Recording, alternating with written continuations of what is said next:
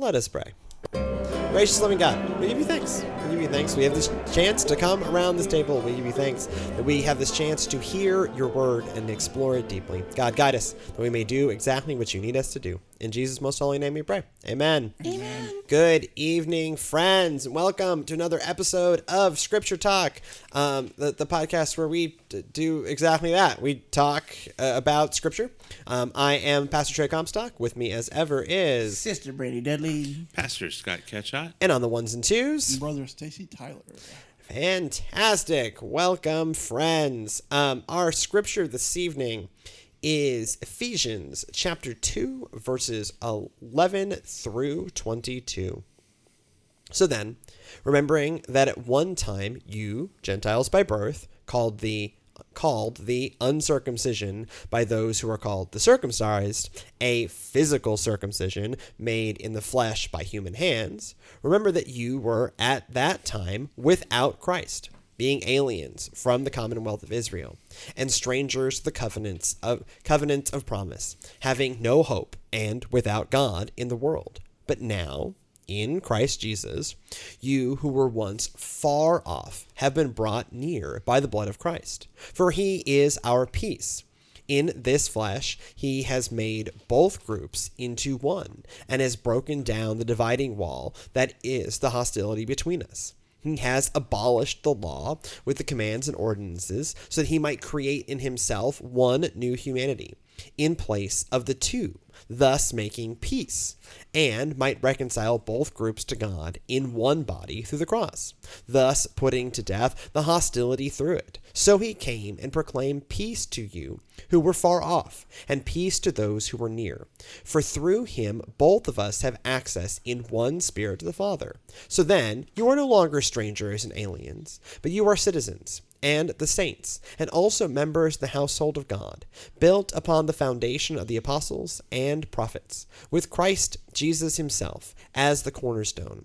In him the whole structure is joined together and grows into a holy temple in the Lord, in whom you also are built together spiritually into a dwelling place for God.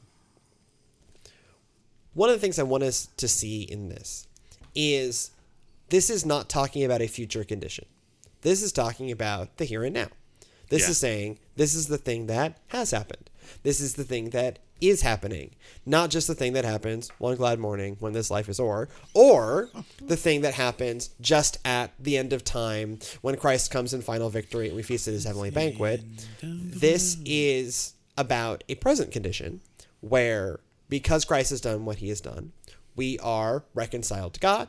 We have the opportunity to be reconciled to one another. We have an opportunity to be a dwelling place for God in the here and the now. Where that goes, who knows? It goes towards the end of time. But it is not, this is one of those scriptures that lands clearly in the experience God in the here and now. Be a part of what God is doing in the here and now, not just looking over the horizon to death or the end times. You know, I think this is one of the areas where Christians as a whole often miss it. They get this idea that, we're saved, and not all, but a good portion then just kind of maintain that until it's time to get to heaven, not realizing that part of the glory, a part of what is the everlasting abundant life is here and now, right? It is for helping us. Yeah, yes, okay. Obviously, the world isn't perfect. We were just kind of discussing that, warning, warning, danger, Will Robinson kind of thing coming from the UN. Sure, fair. But the reality of it is, it is that way, which is exactly why a way has been made for us to enjoy something beyond that, for us to have more than that through Jesus, here and now. One, it picks up this, this idea of how we are in this world is supposed to look different than what we looked like and what this world looked like before Christ. That there is actual, tangible behavior change that happens, that we are reconciled and at peace. That before God was in our life, we were one way. We were without God. But because Christ did what he did for us, and because we have accepted Christ into our hearts, we have the opportunity to live in a radically different way that creates a radically different world. This is one of those places, and it's a theme that comes up now and then, where how we live our lives in God is part of how God is trying to transform the world. Right? That if we live in a transformed way, thus we have transformed a piece of the world and set an example and created a welcome environment for someone else to experience a transformed world. It's one of those people look around like, why is the world like this? And sometimes I want to go, why are you like this? Right. Yeah, I was going to say, because people will say they'll have a hard time trying to find a heaven-like state in the world because it's broken, it's a hellhole, and it seems like it's not going to get better. But if we combine our spirits together, bond spiritually, because the blood of Christ brings us together, the blood is like the glue that brings us all together, bonded, then we can establish a heaven-like state here on earth. But it takes a lot of effort from everyone to share that love, but they don't want to do it sometimes. Correct. Well, I mean, it's like when you accept Christ in your heart, and we just, as Christians, just, like Trey said, a lot of us just put it in cruise control, and that's it. We don't take any action. We just kind of wait for the end times and go, okay, I'll fly away. And oh, glory. In the morning. In the morning. In the morning. Some fine day. Yeah. Yes. But that's what we do. We just put it in cruise control and don't do anything about it. And we need to take action, take more action as Christians, and do something about it if we want change. And something that really, I think, plays into this is, you know, we like to be evangelistic and understanding that the focus of the church is not inwardly but outwardly focused. Right. Yes, there is that helping and healing within the body, but we're to be outwardly focused. And quite honestly, I think, you know, as we look and we say, why is the church declining and all of that? Well, when you look at a bunch of Eeyore Christians running around, it's not much of a church, but it's right, not. Yes.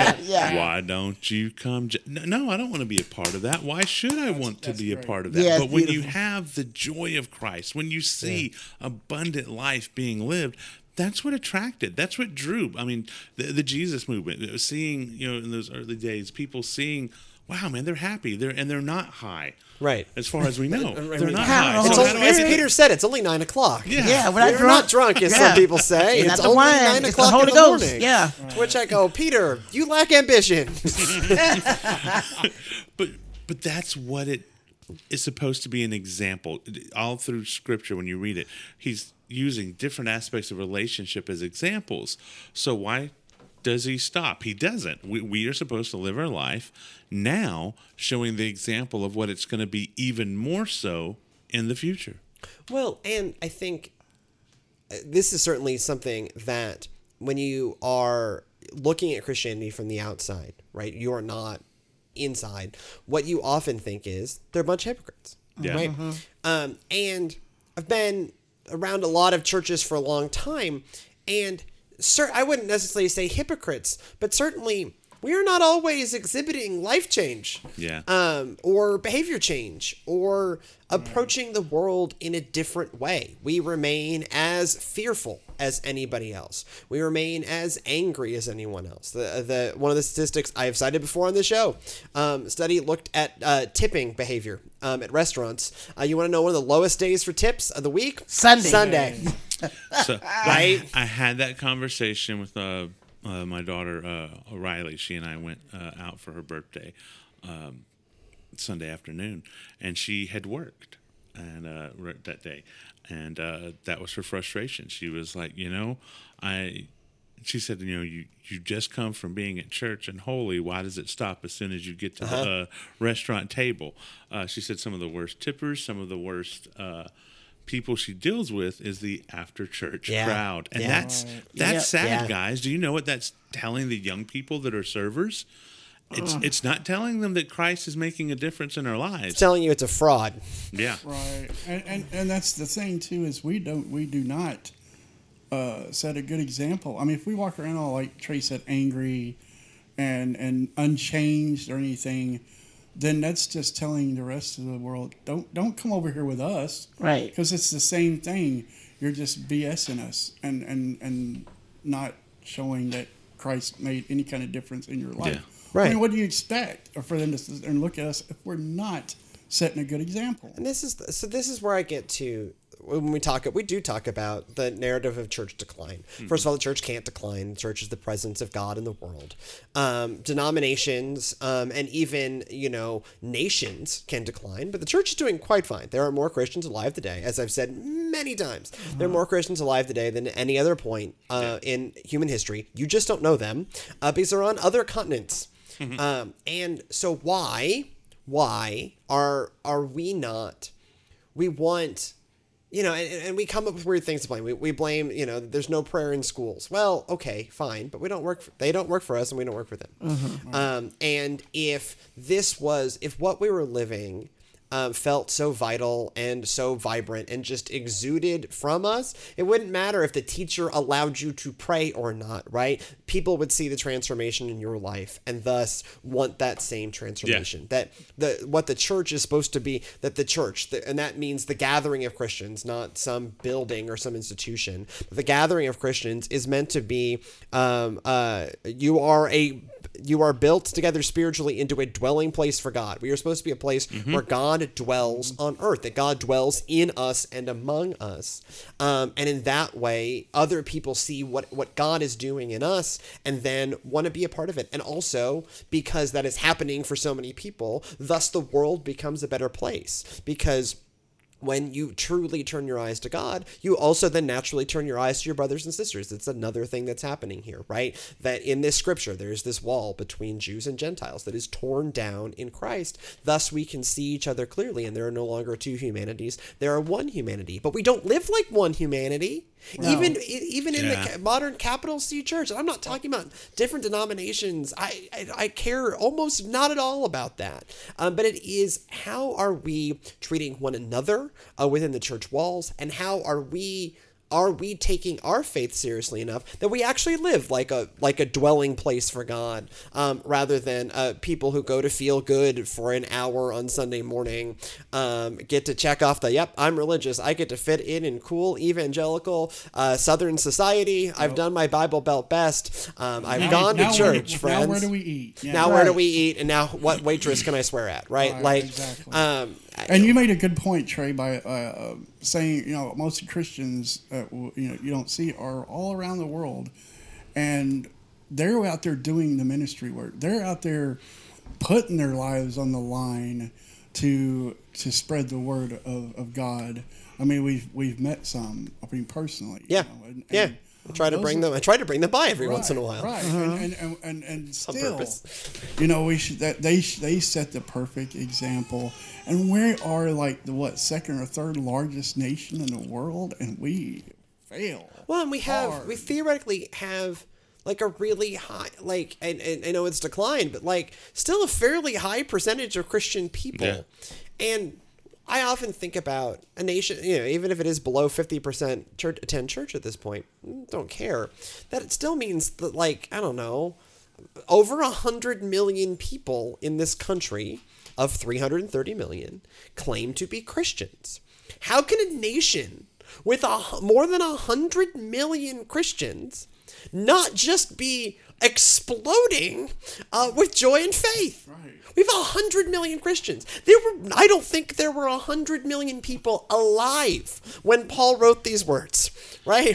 Because they had this mindset, and I quote, "If God is so good, why is he letting things happen like the way they're happening?" But why? Because we're not letting God work in us. Well, we have free will too, do we really believe what we say we believe? Does the way we live out our life day to day actually point to us believing that he is worth our all? To live as Christ, to die as gain, as Paul said. Uh-huh. I don't see us all running around, myself included. I'm not, pointing the finger, pointing at myself. Are we really living a life that is sold out and radical for God, to where we're really, As it said, they overcome by the blood of the Lamb, the word of their testimony, and they loved not their life unto death. Now, this doesn't mean you go running straight toward an oncoming semi. No, please don't. No. But it does mean that we need to take a look at what are our true priorities and where are we taking opportunities. You know, when you're in the Walmart and you see the person that you know is going to take up a lot of time, you know that they are always needy and stuff. Yep. Do you go forward as an opportunity to share God's love, or you do as I have sometimes done and take that quick turn down the other aisle, hoping that maybe they didn't see me? Yeah. Right. Uh-huh. And here's so to quickly comment on what Sister Brandy said, you know, next time you hear someone tell you that, tell them, well, you know what? Fix it. No, but I actually think you have the power for at least 50% of everything that's wrong in this world. You have the power to fix it and change it as a community. Well, and as with the power of Christ moving in us, this is where you know, something I bring up a lot is my graduate school advisor, Dr. Gregory Ellison II, has his 3-foot challenge, right? That, you know, it comes from something his grandmother taught him, that you can't, Greg, you can't, my impression of his grandmother, who I've never met, is terrible. Greg, you can't change the whole world, but you can change the 3 feet around you. Right. You can change the 3 feet around you. And so he hands out a paper yardstick. And I do this. I've done this with our youth. I've done this with our church. I always cite my sources. Dr. Ellison's grandmother came up with this. Dr. Ellison taught me this. But you can change the 3 feet around you, and you should. So you can't change the whole world, but you can be a temple that is a dwelling place for God. And then that 3 feet around you can look more like heaven, right? Because we've paired the scripture with heaven is a place on earth. You know, this is a weirdly needling text, I know, to go with heaven is a place on earth. But heaven is a place on earth, and we're supposed to be the ambassadors of it. And we are supposed to be the representatives of it. And we have this marvelous gift in God where the barriers that exist between humanity, the hatred that exists between humanity, the enmity, all the stuff that creates walls between people in Christ comes down. And so we can live without walls between us, us and others. We can love freely because we have the power of God dwelling in us, that we can be a temple where all are welcome. But we don't. This is possible. When we pray the Lord's Prayer, we often pray, your kingdom come, your will be done. Okay, like do it.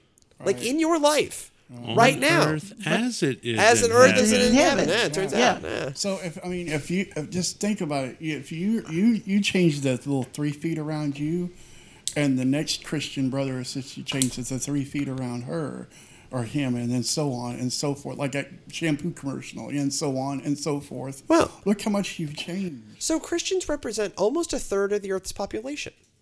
Right? We have about 2 billion people. Earth's population is about 7 billion, right? My fractions are rough. I'm a pastor, not a mathematician. But like, that is a heck of a lot of square footage if we were all actually doing this. Mm-hmm. Uh-huh. Right? Just like I look around at the United States and they talk about Christianity's in decline, and then they want to blame all these outside factors, and maybe it's our fault. Yeah. Maybe it's our fault.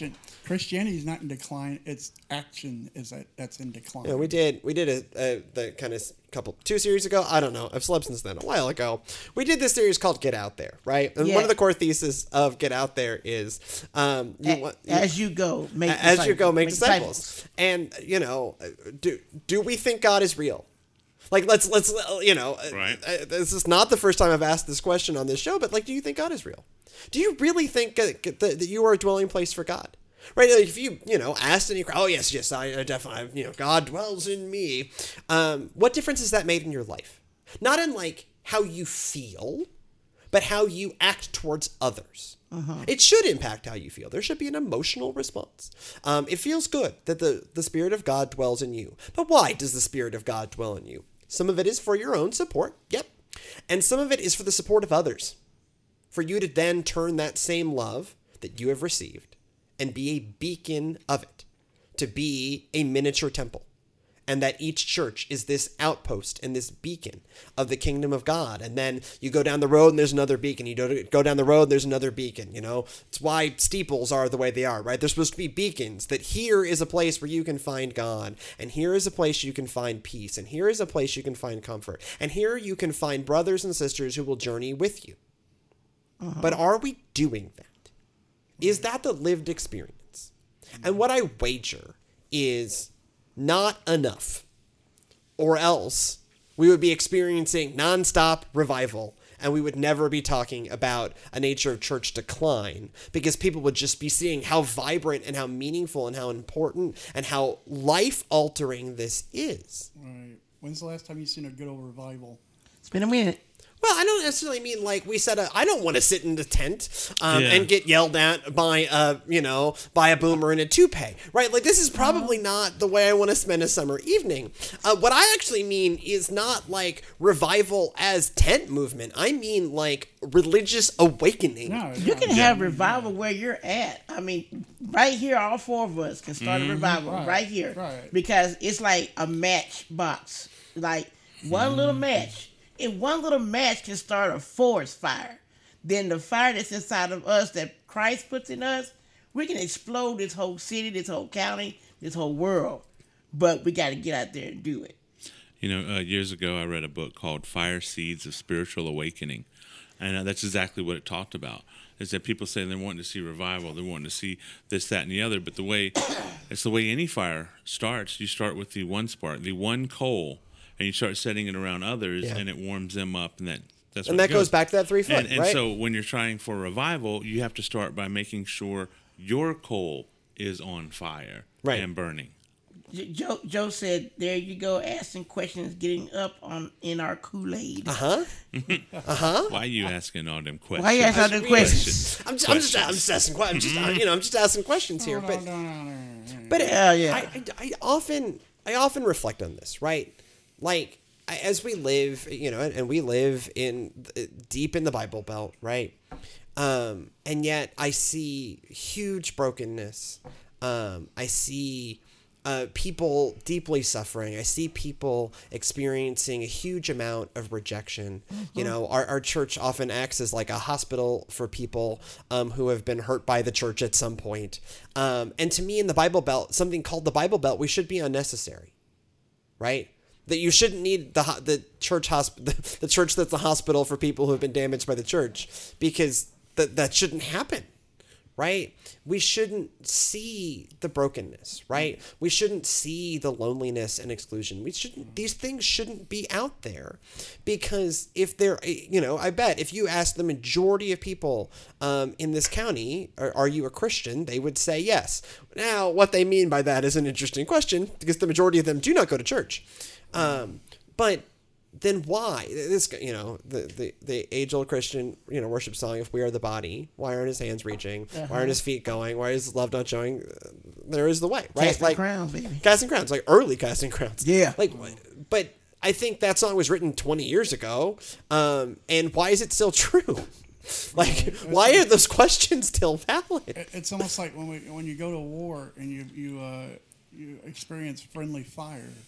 Yeah, I mean it's kind of an analogy for friendly fire isn't right. Friendly fire, yeah, right. Friendly fire isn't. Right. Yeah, but this text pitches this wonderful vision of who we are, and I hear it, and again we're paying it. We're you know, connecting it to this like really upbeat, you know, 80s ballad. It's a beautiful song.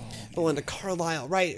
And I end up feeling the nostalgia that Luke feels when Luke writes Acts, because we miss this, because we just, you know, Luke didn't experience that stuff until it picks up with the first person stuff later with Paul. Mm-hmm. But when he's writing about the early church and how wonderful it is, Luke is nostalgic. And so I read this text here in Ephesians and how upbeat Paul is about how we can be this transformed world with no barriers between humanity because of what Christ did, and because we can be these dwelling places. And then I look around at a world full of theoretically 2.1 billion dwelling places, and I'm nostalgic. Why isn't it like this? And it comes down to the question, either the Holy Spirit is not moving in us anymore, it's just not the thing we believe, or we're not doing it. We're not connecting with it. We are not understanding who we love, the bit that we belong to God, and that we can carry this thing around in our hearts. This is great. This is supposed to do something materially in how you not just feel about yourself. You know, this is not just about like a psychological healing. It is about a psychological healing, just not just. It is also supposed to transform the way you act and transform the way you greet the world. And this picture of transformed humanity is possible if only we would do it. Got a comment from Joe. She said, you know, when you ask questions that make people look in and they feel judged, screaming, "Don't judge me," we back off of it. Fear of judging others in today's society. However, if asked in earnest, they need to be asked. We need to feel uncomfortable with our lifestyle if it's not what God wants us to have. My head, but I like my walls, Pastor. Sure. And I think there's a difference between judging as in rejecting and pushing to change. Yeah. And we conflate those two things, because we take any negative feedback as utter judgment. I know well that none of us are perfect in this regard. But that doesn't mean I'm never going to say, or that any of us shouldn't say, challenging things. Approach matters. This doesn't mean that anyone is rejected or unwelcome or not a part of God's kingdom. But at some point, we all need to reckon with ourselves of, are we being the Christians we are supposed to be? And that doesn't necessarily just mean, are we, not looking at pornography, although don't, not even like, this is not even just a question about how we're treating our spouses, although that matters deeply. It also is a question of, and this is where Jesus spends a lot of his time, it's not just about a personal morality or a personal moral transformation, but it is, what is the summation of the law and the prophets? To love God, and love neighbor. What does the Lord require of you? Seek justice, love kindness, walk humbly with your God. Right? We lost that. Yeah. I suspect. I wonder, right? I guess I'll go with I wonder. I wonder, in a world with 2.1 billion Christians, why isn't it a better place than it is? And when are we going to be able to fire people up? What's it going to take? I mean, is it going to take actually God coming down or Jesus coming back? No, that's too late. That would be too late. That would be exactly. Don't root for the end times. That's my point too. I mean, what is it going to take, people, for you to get fired up and go out there and do something? Something. Well, to quote you from earlier, "Fix it, Stacy." I mean, seriously, it's for each of us to fire ourselves up. Yeah. And then when we get together with other people who are fired up already, it's amazing the things that God can do in that atmosphere. Okay, So there's a dumb YouTube video out there that I've seen shown at leadership conferences. Look it up. I'm not going to drop into the feed. We'll just get taken down off YouTube. That it is about starting a social movement. And it's a picture. It's a shot of one person dancing in a very silly way alone on a beach. And the commentator goes, a movement needs one person to start it. Needs a person to start it. And then two more people join this guy. And now he has found his first followers. And this is a critical movement. And so now three people are dancing silly on a beach, and then more people join, right? But it starts with that one person dancing silly on a beach that's being willing to run counter to what's happening in the world right now. And in our case, it is being a beacon of love. It is controlling that, it is controlling that 3 feet around you. Didn't Fortnite prove that with flossing? Yeah, sure. Right. Like, I still can't do that. Yeah, but why can I still can't? But I'm not. It's not my game. But I kind of close with this question: like, Why can advertisers and billion-dollar video game companies get us all to alter our behavior? But we're not letting the Holy Spirit do that. Oh, right, right. Like we let all kinds of things that impact don't make our money. Behavior. Get out of our Kool-Aid. That don't make money. Makes money for somebody, but like I'm just like we let people like the iPhone came out in 2007. Prior to 2007, almost no one had a smartphone. Okay, that was what 14 years ago. Mm-hmm. In 14 years, the majority of the world now has a smartphone. Apple and Google have fundamentally altered human behavior, the nature of humanity, right? Facebook launched what? Less than 20 years ago. Launched in 04? No, because I had it in 05. Okay. So it was either 03 or 04. They have Facebook now has more members than the church does. Right? Sad, y'all. Uh-huh. So Facebook has more people in it than Christianity. So there are entities out there that are utterly capable of altering human behavior rapidly. Why aren't we letting the Holy Spirit be the one doing that? By the way, speaking of Facebook or YouTube videos, if you like hip-hop and you like your political stuff, check out Tom McDonald. Okay. Really good political rapper. Shout out to Tom McDonald. Yeah. Fascinating. Anyways, it's probably as good a place as any, and Brandy, I have another meeting tonight. It's probably as good a place as any to bring this show in for a landing. Thank you for joining us on this thought-provoking episode of Scripture Talk. If you have feedback about how I'm wrong, I'll gladly hear you. I just don't happen to think I am. You can post in the comments. You can leave a comment on our YouTube channel. You can email us at gracechurchpalestine@gmail.com. You can leave a comment on our website at palestinegrace.com/videos. If you need an audio-only version of this circus, you can just search Scripture Talk by Grace Church in your podcatcher of choice. And we'll be back next week with another fun-filled episode of Scripture Talk. So go in peace to love and serve the Lord. Fear not. Stay well. God is with us.